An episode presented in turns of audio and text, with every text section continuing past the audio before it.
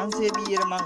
うさこ。中世漫画家です二人暮らしトークこの番組は株式会社グノシーの提供でお送りします。こうくん、今我々あの、外で録音してるんですけれども、はい。外へ行っても車の中ですけれどもね、あの、駐車場に止めて、えー、録音してるんですけど、よく忘れなかったね。何を？この、普段と違う環境であるにもかかわらず、スポンサーさんのお名前を。忘れないですいやー、優秀です。コウ君にその係任せてよかった。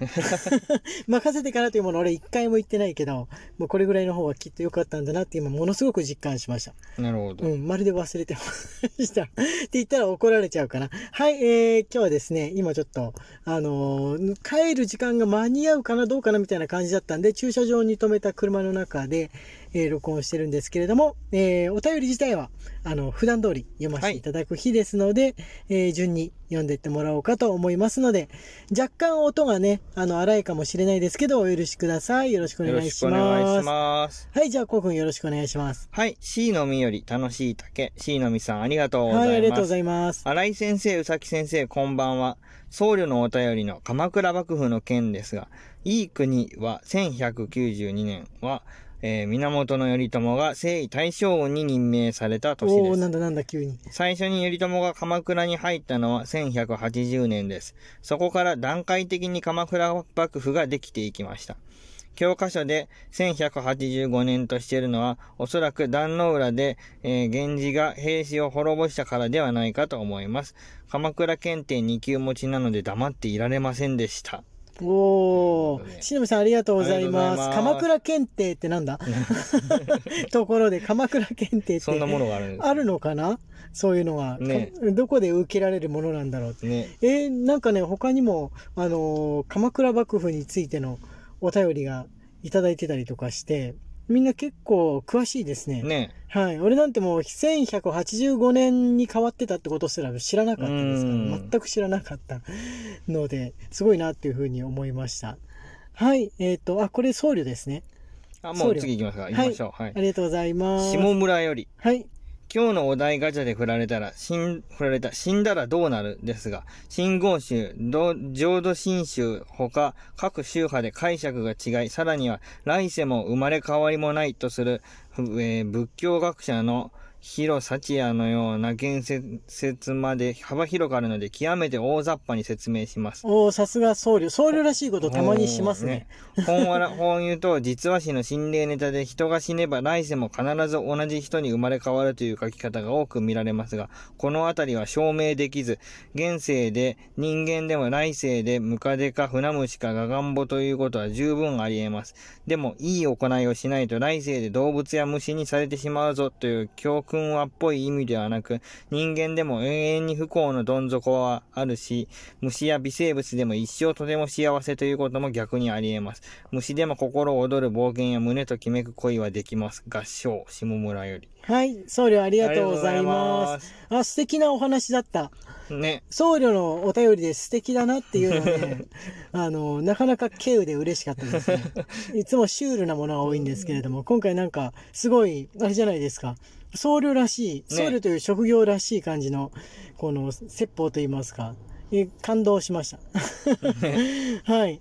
虫でもね、心躍る冒険があるっていうのは絶対そうだと思いますね。うん俺だったらだって人間の家に忍び込むってだけでもうハラハラもんだもん。そうだね。うん。命をかけた狩猟ですよ。ね。モンハンの気分だよね。うん。ちっちゃい自分が大きなものを、からも、例えば蚊だったら血を吸おうとしているわけじゃないですか。うん。あるいは大きなものの餌場ですよ。人間の家の台所なんて。そこからものをかすめ取ろうとしてるわけですから、あの、ゴキブリとかそういうのも、すごいなと。うん。すごいなと思ったり、感情があるのかどうかは知らないですけれども、まあ、絶対あると思いますが、生まれ変わるってどう思う？こうくんって考えたことある？いや、あまりないかな。どうなると思う？死んだらどういう風に生まれ変わる。死んだ後。生まれ変わるんだとしたら、はいお金持ちの家に生まれたい。またそれかよ。またそれかよ。うん。前も言ってたけど。まるで今がすごい貧困でどうしようもないみいたいな。やいやいやいや。子供の頃がやっぱり、子供の頃を裕福として。そうでもその後、大きくなってから貧困になるっていう人生もあるかもしんないじゃん。それはでも、変な人に騙されじたり。実家が裕福なままだったら、うん。結局は裕福じゃない？ああいずれなんとかなる。うん。いやでも実家が裕福でものすごく親子仲が悪いから縁を切りたいみたいな場合はもうあるじゃん。それもあるかもしれないけど、でも実家が裕福であることには変わりはないよ またね。またそれ。変わりはない。実家が、うん実家が貧乏なことよりかは圧倒的にいいよね。うん、なるほどね。そういうことか。俺は、俺は死んだらなんか、あの、素敵なところに行く派なんで、はい。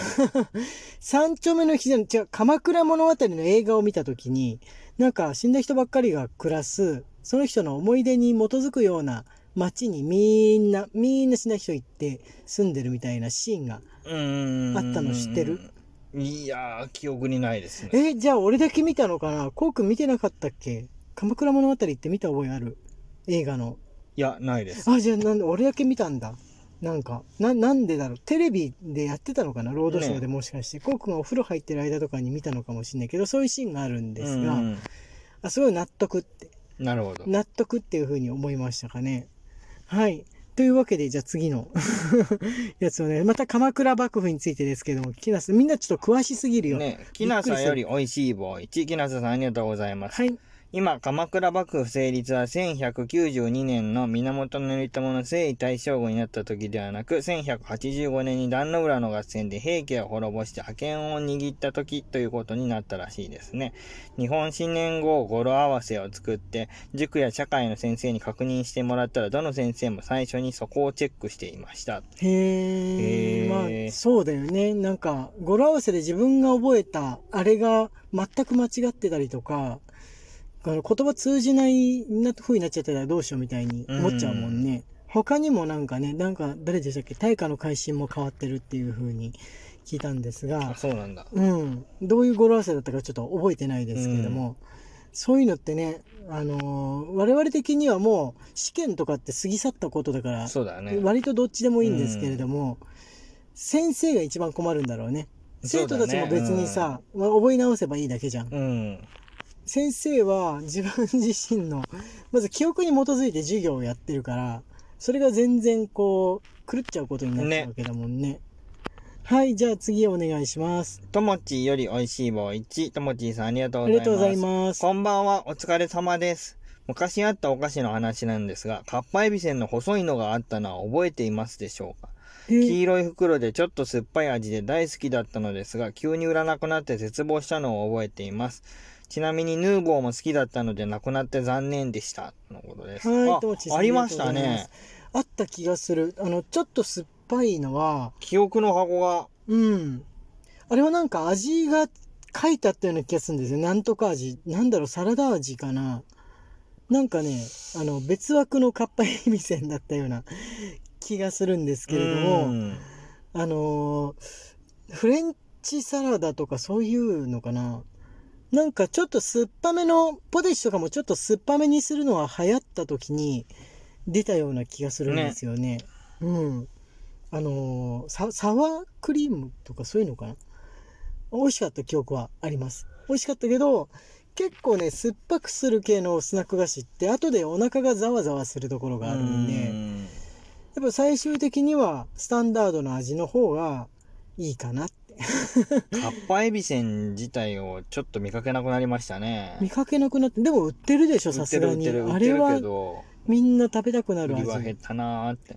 コンビニがね、新しいお菓子を優先しておくようになってるから、古いお菓子は基本的にスーパーで買う感じだよね。ね。はい、あ、じゃあ次のやつお願いします。あ、文章なしの。はい。黒子さんより本選投票券かける選投票券1、ぶどう売りさんより元気の玉、美味しい棒いただいております。はいありがとうございますありがとうございます。はい。あ、ピアノさんより指ハートもいただいております、はいありがとうございます資本マイナス0.9より。あ、減りすぎてる。だ大美味しい美丈夫ですか？味しい棒、コーヒー人、資本さんありがとうございます。はい、ありがとうございます。瓶ビール美味しいですよね。ドラッグストアで値引きされているのを買い占めたのですが、美味しいのですぐに飲み切ってしまいました。生ビールより瓶ビール。でも普段は買わないですね。買うのは糖質オフの発泡酒。でも今は控えてます。とのことでおーすごい。順調に減ってらして、すごい、すごい、なんか秘訣を教えてほしいな。どこら辺を特に、特に重視してなんかコツがあるのかとか、この速さは心配はすれどもちょっと見習いたいなっていうふうに、ね。うん思いましたね。すごいですね。瓶ビールの方が俺はなんか缶ビールより美味しいような気がしちゃうんだけどコークなんかある？そういうのあれはコップに襲ってるから美味しいのかそうだねそ。れとも缶っていうもの自体が味をちょっと損なっているのかわかんないんですがどうなんでしょうね。瓶ビールの方が美味しく感じますよね。美味しく感じるよね、うんやっぱねすぐなくなっちゃうイメージがある。すぐなくなっちゃうてか、コップに襲うとなくなるの早いよね。なくなるの早い一口が大きい、うんグッって風にやるのの一口がそ大きいでう。す、ね、いつも思ってた。ペットボトルとかもさ、あんなに飲むのに時間かかるのにさ、コップに移すとすぐなくなっちゃう。すぐなくなるあの水の感じで飲むんだよね、うん。水飲む時の感じで飲んじゃうじゃんあれ不思議。あれ不思議だね確かにねあとね瓶ビールだとそのカンカンに冷えてるってあんまないじゃんちょっとだけぬるくなるよねコップに移した時点でねうんれがまた早めるような気がするそしてまたそれがね美味しいんじゃないかなああ。甘みがあるからビールって、うんあの特に日本のビールって甘みと苦みがあるからあの少しだけ冷たくなくして飲むぐらいの方が味が方向になるんじゃないかなってそれはあるかも。ああ、飲みたくなってきたな。飲みたくなってきたね会したい。早くコロナ終わんないかな。ワクチンでなんか冬にはできるんじゃないか治るんじゃないかみたいな感じの噂もありますけれども果たしてどうなんでしょうかねワクチンの成果まだ打ってないですけどと言ってるうちに時間がやってまいりました中世漫画が荒井翔と男性 BL 漫画がうさきこうの二人暮らしトークでした。ツイッターのフォローと番組のクリップもよろしくお願いしはい土曜ます。日にライブ配信あります